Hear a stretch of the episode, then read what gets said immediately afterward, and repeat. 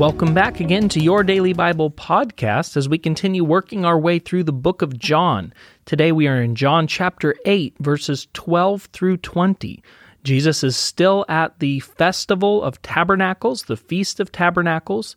He has several times now been speaking in public, and today's text begins with another one of those instances. Verse 12.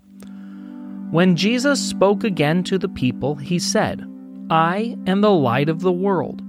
Whoever follows me will never walk in darkness, but will have the light of life. So Jesus has just made a statement that I think if you understand the context, it really helps to bring even more detail and depth to this statement Jesus just made.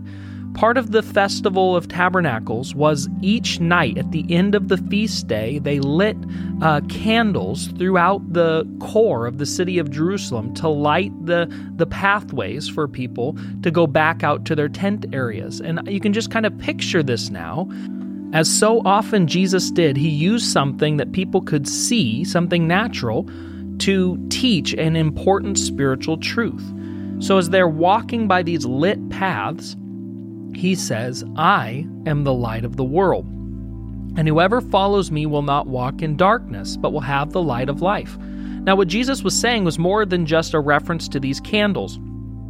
Back in the Old Testament, the prophet Isaiah had talked about how the Messiah would be the light to all nations. And Jesus is declaring once again, as he does so often through the book of John, these I am statements that you find all the way through this gospel. I am the bread of life. Now, I am the light of the world. This declaration that the world is a dark place. Ever since the fall of Adam and Eve, darkness entered the world, sin entered the world, and mankind has walked about, stumbled about in darkness. Jesus is declaring, I am the light. I will lead people out of darkness into a brand new life. Verse 13 The Pharisees challenged him. Here you are, appearing as your own witness. Your testimony is not valid. See, the Pharisees had rules that you couldn't testify on behalf of yourself. If a brother gave testimony on your behalf, that was valid, but you couldn't give your own testimony. But Jesus answered, verse 14 Even if I testify on my own behalf, my testimony is valid, for I know where I came from and where I'm going. But you have no idea where I come from or where I'm going. So Jesus says, listen, your rules, your standards for testimony actually don't apply to me. Now, in other instances, Jesus says, I do have witness. I do have those who will speak on my behalf, the Father himself. Here, he doesn't do that. He just says, even if I testify on my own behalf, what I'm saying is valid because who I am and where I came from. Verse 15, he, he continues on this idea. You judge by human standards I pass judgment on no one. But if I do judge, my decisions are true because I'm not alone. I stand with the Father who sent me.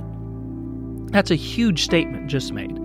He's saying that, again, my testimony, the one who testifies about me, and the reason what I say is true is because I'm saying the same thing that the Father who sent me is saying.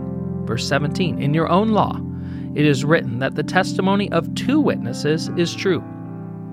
I am one who testifies for myself. My other witness is the Father who sent me. This is a huge statement that Jesus has just made, and the people listening didn't fully understand it. He's saying, I have a witness. I have a very real and tangible witness, my Father. So they ask him, verse 19, Well, where's your Father?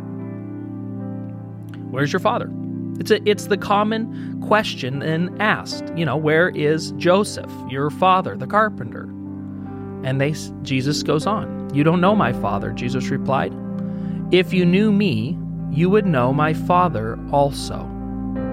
That statement from Jesus is so important that you and I understand it. Jesus was and is the exact representation of the Father. And if you know Jesus, then you know the Father.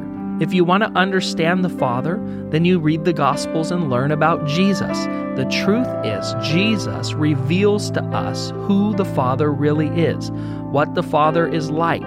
Jesus gave us a human, flesh and blood version of the Father so that you and I could know Him and relate to Him. This is important that you understand, and this is what Jesus is saying. He says, If you knew me, if you knew me, Jesus, you would also know the Father. Verse 20 He spoke these words while teaching in the temple courts near the place where the offerings were put. Yet no one seized him because his hour had not yet come. Again, we see that theme emerge over and over. It wasn't Jesus' time yet. Jesus wasn't finished yet, and so no one seized him, even though the words he spoke made them crazy, made them want to have him arrested, made them want to have him killed on sight for blasphemy.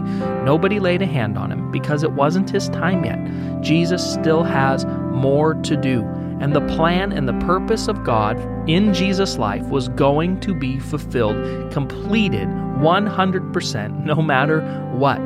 The same thing is true in your life. Philippians tells us that he who began a good work in you will carry it on to completion until the day of Christ Jesus. You and I may not know everything that God has planned for our life. In fact, we definitely do not. But here's one thing you can know that God's plans for you are certain, that He prepared good things for you to walk in before the foundation of the earth, and today God has for you an opportunity to follow Him to walk in obedience to His ways and to His word, and to see the blessing that God has intended for you this day. Let's pray. God, I thank you that you sent us a light into this dark world.